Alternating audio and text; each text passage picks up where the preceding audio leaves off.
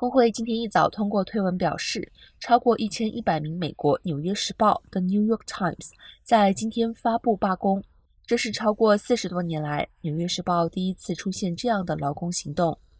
工会表示，在未能与新一轮合约协商与公司达成共识后，《纽约时报》的记者与其他员工将罢工24小时。代表罢工劳工的纽约新闻工会之前指出，关键点在于管理层拒绝依通货膨胀水准加工资。